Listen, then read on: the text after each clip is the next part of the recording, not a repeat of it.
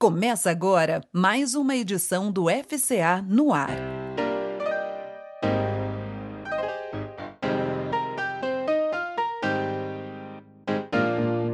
FCA no ar.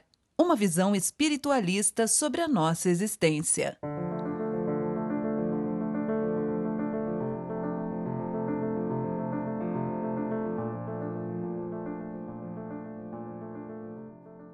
Começa agora mais uma edição do FCA no Ar, um programa de entrevista e informação sobre espiritualidade, comportamento, relacionamento humano, saúde e qualidade de vida. Eu sou Alexandre Calito e hoje batemos um papo com Euro Couto. Euro é um grande amigo possui graduação em Ciências Físicas e Biológicas pela Faculdade Tibiriçá, graduação em Estatística pelo Instituto de Matemática e Estatística da Universidade de São Paulo, mestrado e doutorado em Cultura e Literatura Russas pela Faculdade de Filosofia, Letras e Ciências Humanas e também doutorado em Ciências pela Faculdade de Medicina da Universidade de São Paulo.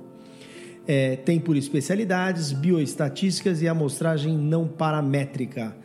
E além de todo este belíssimo currículo, o nosso queridíssimo amigo Euro fala 19 línguas e é voluntário aqui na nossa casa, atuando de diferentes formas. Euro, seja muito bem-vindo.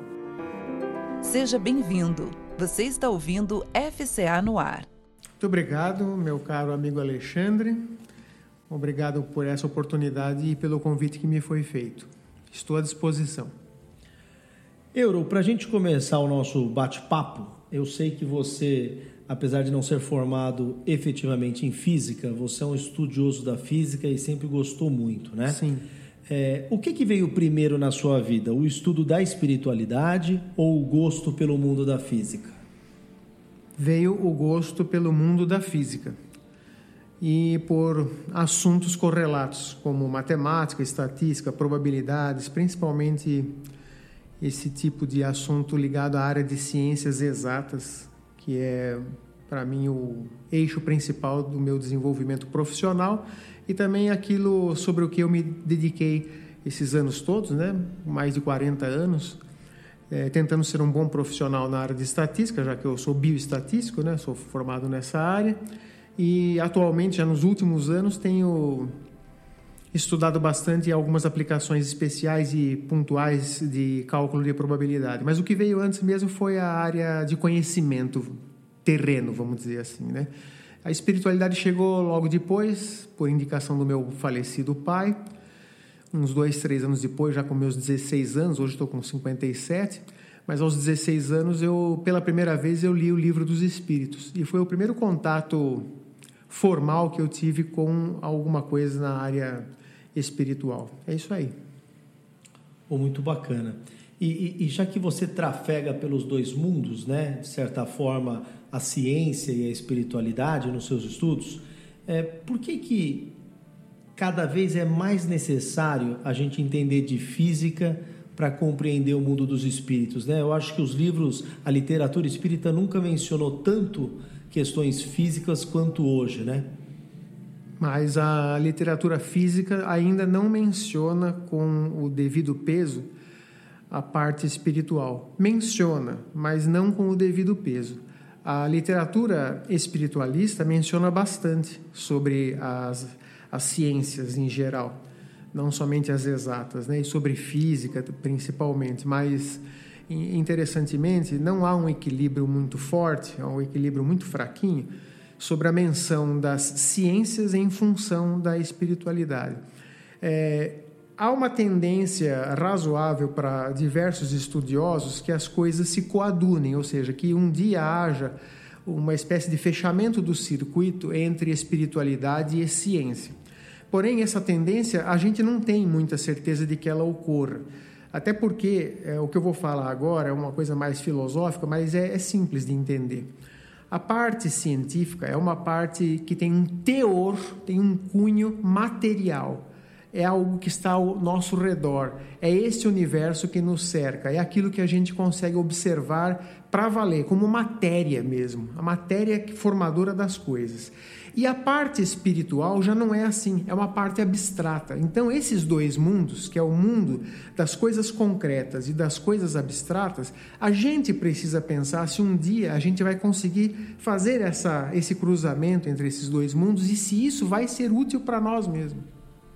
Se a gente conseguir fazer isso e o entendimento da parte abstrata tiver a ver com o entendimento da parte concreta, pode ser que ciência e espiritualidade formem um único eixo, mas isso ainda está para o futuro. Eu acho que isso não vai acontecer nestes moldes. Pode ser que elas se aproximem, esses dois eixos se aproximem, mas eles vão ser ainda bem definidos por si.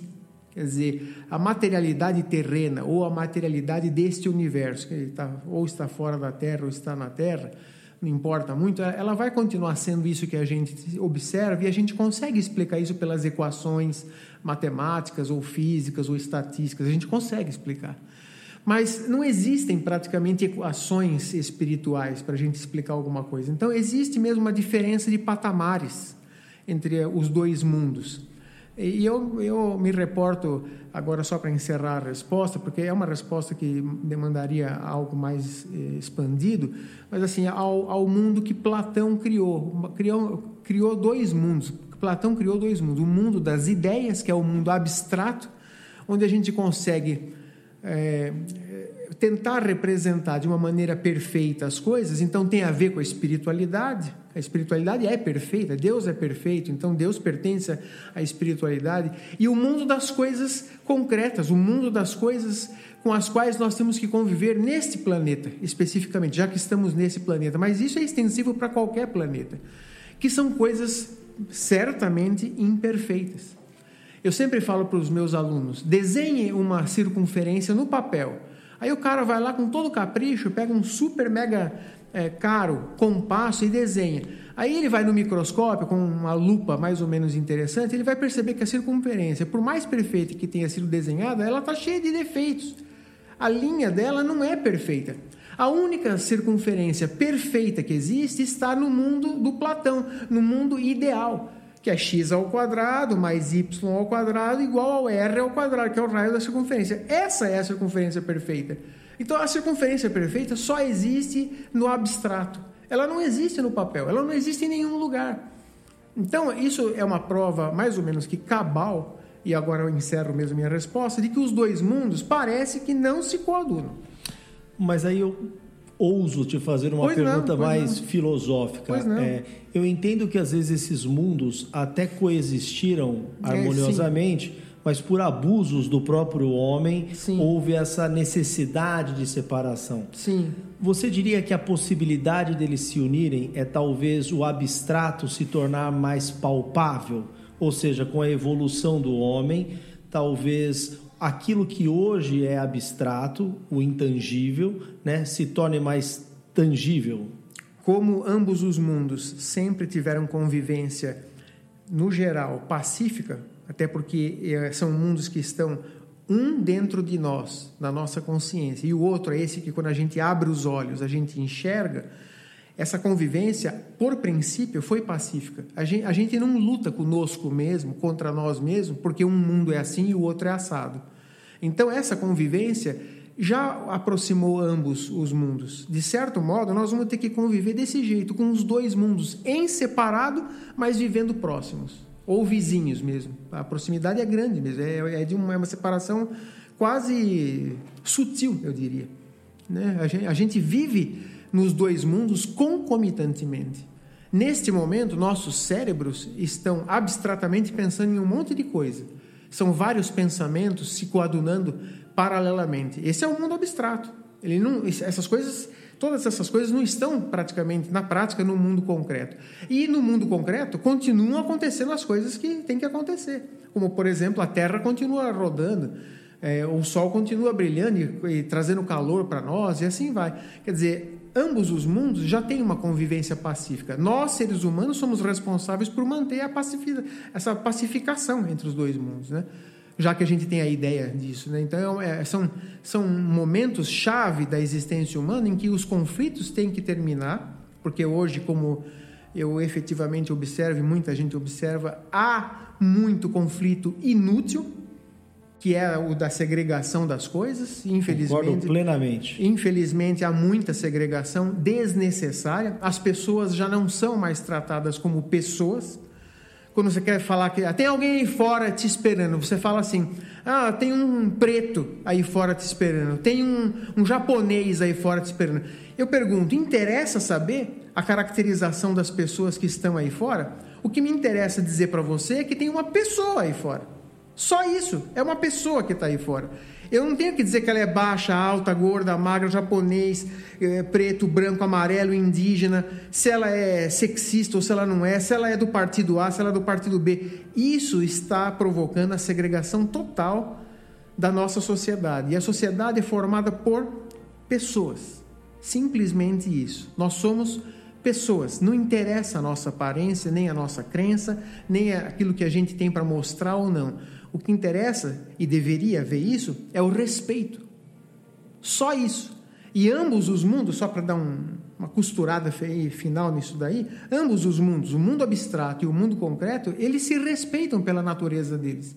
Eles não se misturam mesmo. Nós temos capacidade para poder fazer o entremeio das coisas e viver num mundo concreto e viver no mundo abstrato. Então a nossa responsabilidade é grande. Agora, do jeito que a coisa está indo hoje, está esfacelando a sociedade. Infelizmente. Desculpa, isso eu acho que não era o tema, o mote do tema, mas tem a ver com a própria evolução dos dois mundos. Né? Como é que a gente vai encarar esses dois mundos de modo responsável, já que eu usei essa, essa palavra, a palavra responsabilidade e, e, a palavra respeito, né? Como é que a gente vai se respeitar se a gente está jogando fora a, a motivação de viver, vamos dizer assim. Então, eu gostaria de que as pessoas pensassem que elas são simplesmente pessoas. Nós somos pessoas.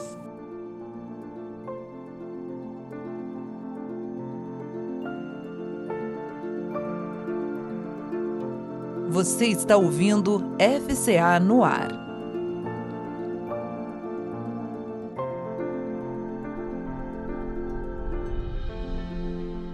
Eu, eu tenho certeza absoluta que quem nos ouve nesse momento é, se sentiu agraciado por essas observações. Eu, eu, não acho que são assuntos distintos. Na verdade, Sim. eu acho que cabe a nós justamente ligar as informações né? Para fazer com que a gente possa caminhar de uma forma muito mais segura e harmoniosa, Sim. né? Sim. É, no mundo da, da física, um, um dos ramos que é o mais comentado atualmente, principalmente no meio espiritualista, né? É o da física quântica. Sim. Uh, fala um pouquinho para nós o que é e por que que está tão em voga esse tema. Bom, a decepção pode ser muito grande porque eu vou falar uma coisa daqui a pouquinho que tem a ver com o conceito da bendita. Ela é bendita mesmo, ela é abençoada física quântica, né? E, e veio à tona no final do século XIX, início do século XX, por um sujeito chamado Max Planck, que era um cientista alemão, né? E o só fazer um pequeníssimo parêntese, muito breve, né? O, o professor de um professor de física do Max Planck é, recebeu do Max Planck uma a seguinte a seguinte proposta: professor, eu quero estudar mais sobre física, eu quero aprender mais sobre física. Eu acho que tem alguma coisa para eu avançar. E o professor o desiludiu, falou: não, a física chegou no seu máximo. Não tem mais nada para você descobrir. Nós já sabemos tudo sobre o que é necessário para a física. E esse foi o, talvez a grande resposta que o Max Planck deu para o professor, não diretamente, né, lógico, com o passar dos anos, de que ele foi o descobridor da física quântica. Quer dizer, havia muito mais coisas a serem descobertas do que um professor cuja mentalidade era vinculada a uma limitação, e a limitação do conhecimento em geral atrapalha muito as pessoas, né? A gente não parece que não cavoca o suficiente para poder descobrir mais, né? Então eu contei essa pequena historieta para dizer que há muito a, a ser descoberto. A física quântica é a física dos quanta.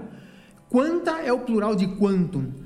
Quanta é um pacote energético que é formador de todas as coisas que a gente vê e logicamente quase todas as coisas que a gente não vê.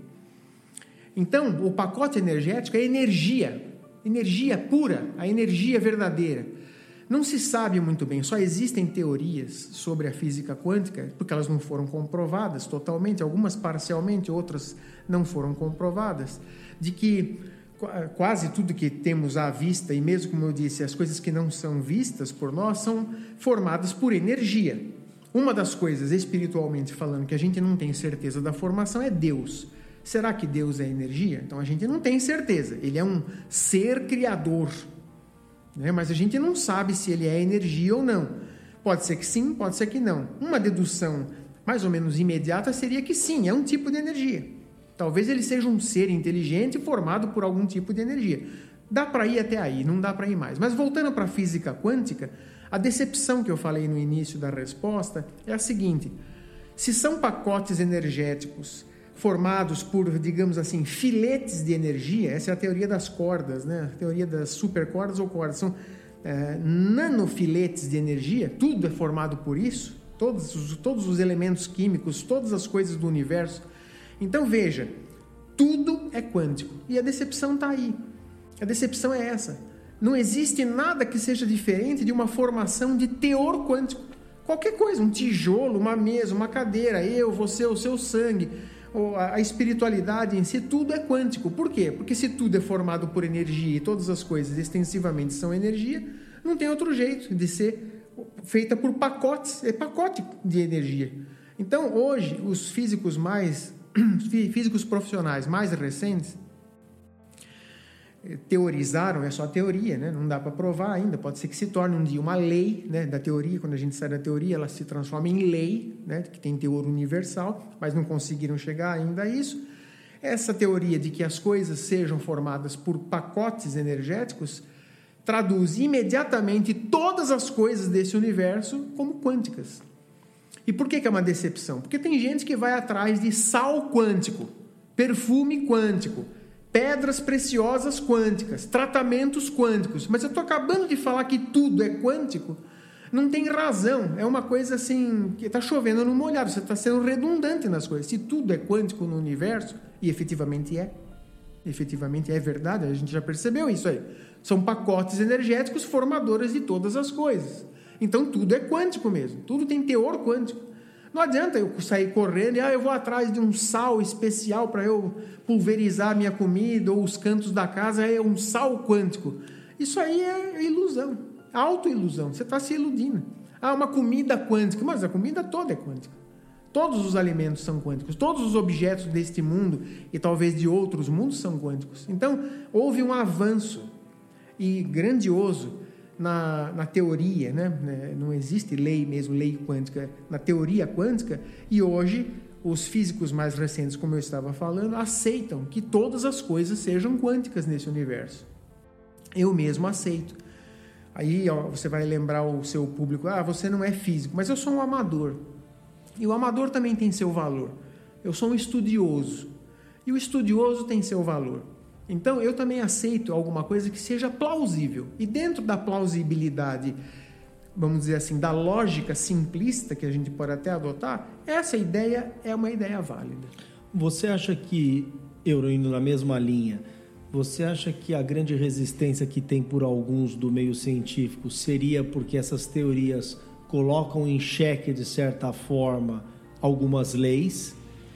Ou você diria que, por exemplo, no caso da teoria das cordas, que é uma teoria que eu aprecio muito, você acha que ela abre um leque tão grande de possibilidades? Até se puder falar um pouquinho dessa teoria das cordas, né? Porque estudá-la abre possibilidades até de questões relativas ao tempo e espaço, né? Dessa interligação. Você acha que são essas questões que levantam com maior complexidade que geram esse desconforto? De certo modo, sim mas eh, nem sempre, né? Porque há hoje uma gama enorme, um leque aberto de pensamentos difusos, alguns deles se contrapondo uns aos outros, né? É, que permitem a gente afirmar que não conseguimos ainda dar um fecho para essas questões da própria física quântica. A gente já sabe que tudo é quântico. E os filetes, como eu disse, filetes energéticos, que são as cordas, né? São é, nanofiletes, né? porque eles são né, de um submundo atômico, não é do mundo atômico, isso é do submundo atômico. Está abaixo do tamanho do átomo. O átomo ainda é grande perto disso daí. Esses filetes são diluídos e concentrados para formar aquilo que a gente chama de matéria. Então, é, vamos, aqui eu não estou sendo filmado, mas dá para a gente imaginar, vamos supor que a gente tenha um filete, dá para a gente imaginar isso, mas isso é relativamente simples. Um filete quer dizer uma, um, um fiozinho muito fininho, é um nanofilete. E de repente aquilo lá se concentra um pouquinho numa ponta e na outra também. Quer dizer, uma concentração energética de um lado e uma concentração energética de outro, ligados pelo fiozinho, isso forma a matéria, pelo menos formaria a matéria, num pensamento de vários físicos. Não é um pensamento extensivo para todos. Tem gente que não aceita de jeito nenhum esse tipo de teoria e acha que não tem corda nenhuma, que, a bem dizer, a, a palavra pode até não sugerir a estrutura de um filete muito fininho, de um nanofilete, né? ou então de uma energia é, diluída entre as partes concentradas, porque as partes concentradas são mesmo o objeto em si, né? Quer dizer, a gente forma os objetos justamente por ter é, trilhões de partes concentradas e trilhões de filetes como esse. É, é, isso é, é uma coisa que a imaginação da gente não tem muito como, como medir, né? Nós não temos noção disso. Nós, nós não temos noção disso. É, é incrível como a, no, a noção de números grandes ou números muito pequenos a gente não tem essa noção. Então, é essa noção, que é uma noção muito difícil de se ter, a, a gente perde totalmente essa noção e, e, e, tende a ficar meio que meio louco. A gente enlouquece se a gente for pensar. Porque a gente imagina assim, é, nós estamos dentro de um sistema solar, né, o planeta Terra, que tem oito planetas, e estamos muito distantes dos outros sistemas solares que estão dentro da galáxia. Só que esta galáxia tem 100 bilhões, ou até mais a estimativa é muito imprecisa, 100 bilhões de sistemas solares, cada um com aí meia dúzia de planetas. Só esta galáxia. Só que a quantidade de galáxias do universo é maior do que a quantidade de grãos de areia da Terra. A gente não tem essa noção do que significa a infinitude das coisas. E essa infinitude das coisas nos dá, nos dá certeza da criação. A criação com C maiúsculo, o Criador com C maiúsculo, só pode existir, quer dizer, essa é uma das provas cabais da existência de Deus, né? Não dá para você construir uma máquina dessa com trilhões, quatrilhões, quintilhões, sextilhões de objetos, que são objetos grandes, esses que estão no universo, e depois tudo que é reduzido e pequenininho no nanomundo, já imaginou? Não tem, eu não tenho palavras em português para fazer contagem de tudo isso para mostrar que Deus existe. Deus existe por óbvio. É, é uma obviedade das coisas. Né? Não dá para dizer, ah, isso é um descontrole, é, é um acaso. Ah, o universo, ou, ou, os universos, né, dependendo da, da estrutura que a gente, sobre a qual estamos pensando, ah, surgiu ou surgiram assim.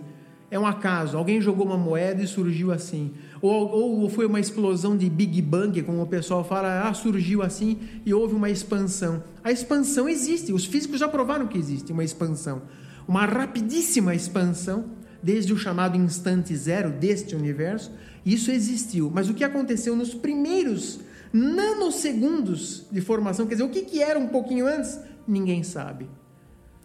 E, e é bacana porque se a gente pensar nesta amplitude do universo, das galáxias. Pois é. E a gente for mais atento ao que o Chico Xavier e a própria doutrina traz, a gente Sim. acaba, de certa forma, com aquela ideia fantasiosa, por que não dizer assim, de muitos espíritas que dizem ou que negam a existência de outros seres, né? Sim. Imagine que Deus criaria somente nós e toda essa complexidade é. no espaço só para iluminar as nossas noites. Então fica aqui a, a, pitada de reflexão para os nossos ouvintes. Isso aí. É, na mesma linha ainda, Euro, você diria então que de certa forma tanto a espiritualidade quanto a ciência, elas se complementam no sentido de que uma pode oferecer respostas às lacunas da outra? Obrigada por ouvir o FCA no ar. Isso mesmo. A palavra-chave é complemento. Complemento não é algo assim, é uma, é uma estrutura de, de uma falar algo e a outra responder num nível respeitoso, diz, dizendo que pode ajudar, que pode contribuir. Então existe mesmo uma mutuabilidade entre ambas.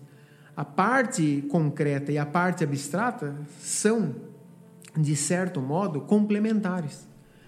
E quando eu falo de certo modo, não é porque eu estou inventando alguma coisa, é porque elas se fecham nesses dois eixos que eu falei no início da nossa conversa e que, vamos dizer assim, eles correm em paralelo e eles têm que ser respeitados. Nós temos que estudar o mundo abstrato e o mundo concreto.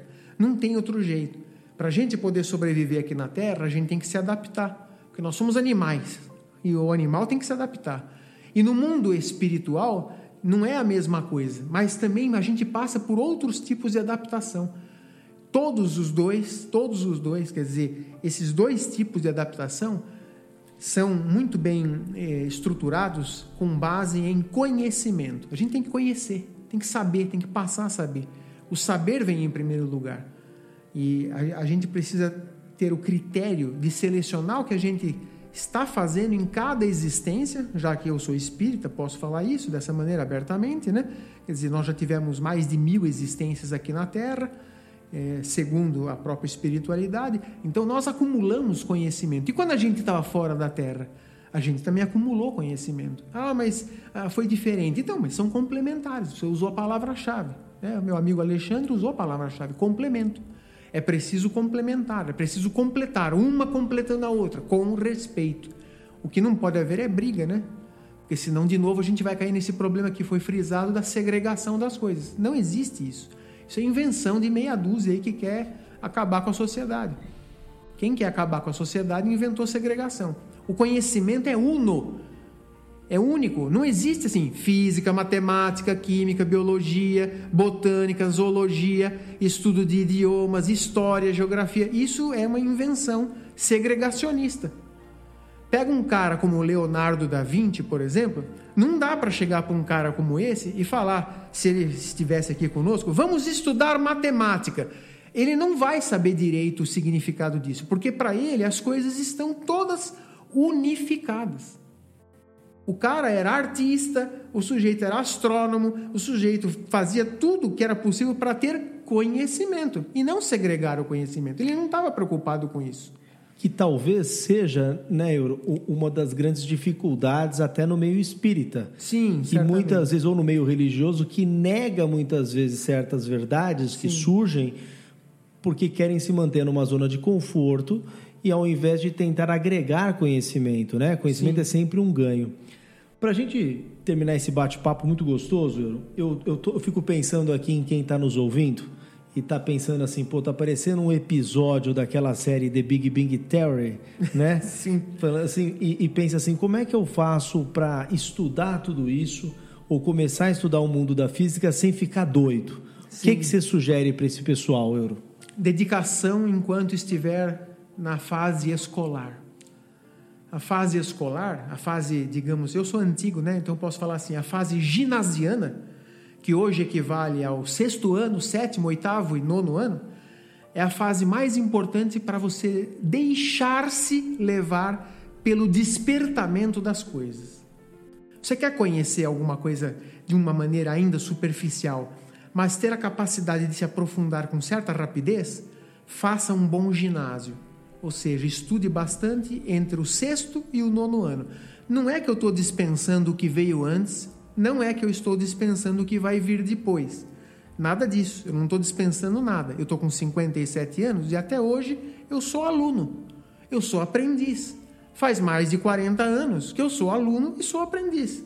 Eu faço cursos todo dia e a toda hora. E hoje, que desculpa que a gente tem se você liga o computador e lá no YouTube está sobrecarregado de cursos gratuitos, inclusive, muitos deles gratuitos, para você fazer a qualquer momento. Ah, mas não dá para eu começar por qualquer um. Eu acabei de falar, você tem que ter tido um bom ginásio. Ah, mas eu não tive. Resgate o conhecimento do seu ginásio, resgate o conhecimento que veio logo depois no antigo colegial, hoje segundo grau, e comece por aí.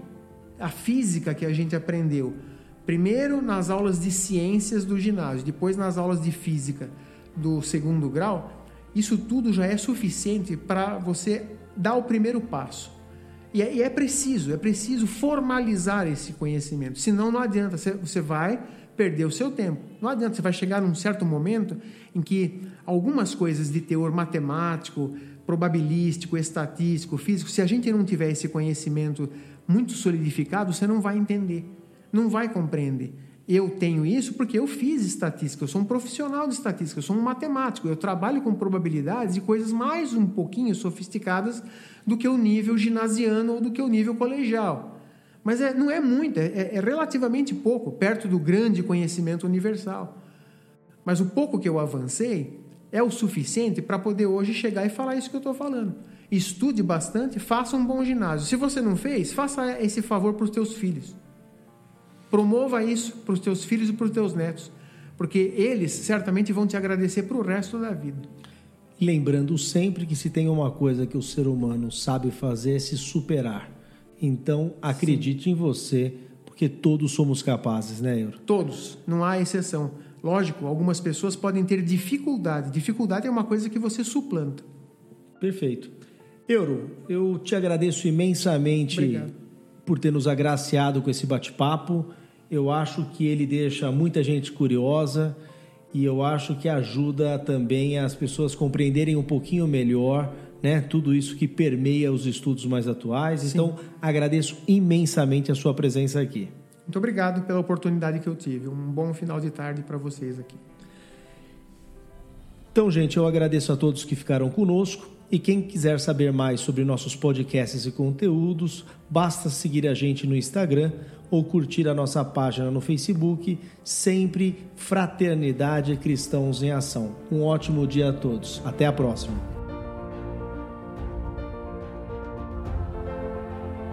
Você ouviu FCA no ar.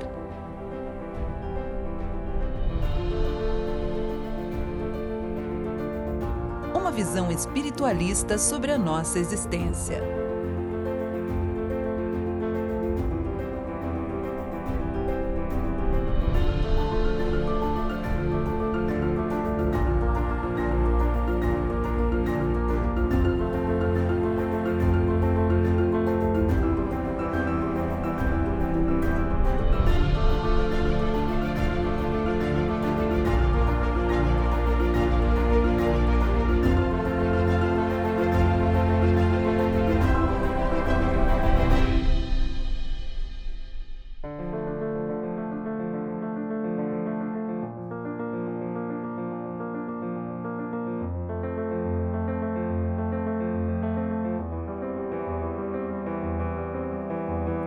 Obrigada por ouvir o FCA no ar.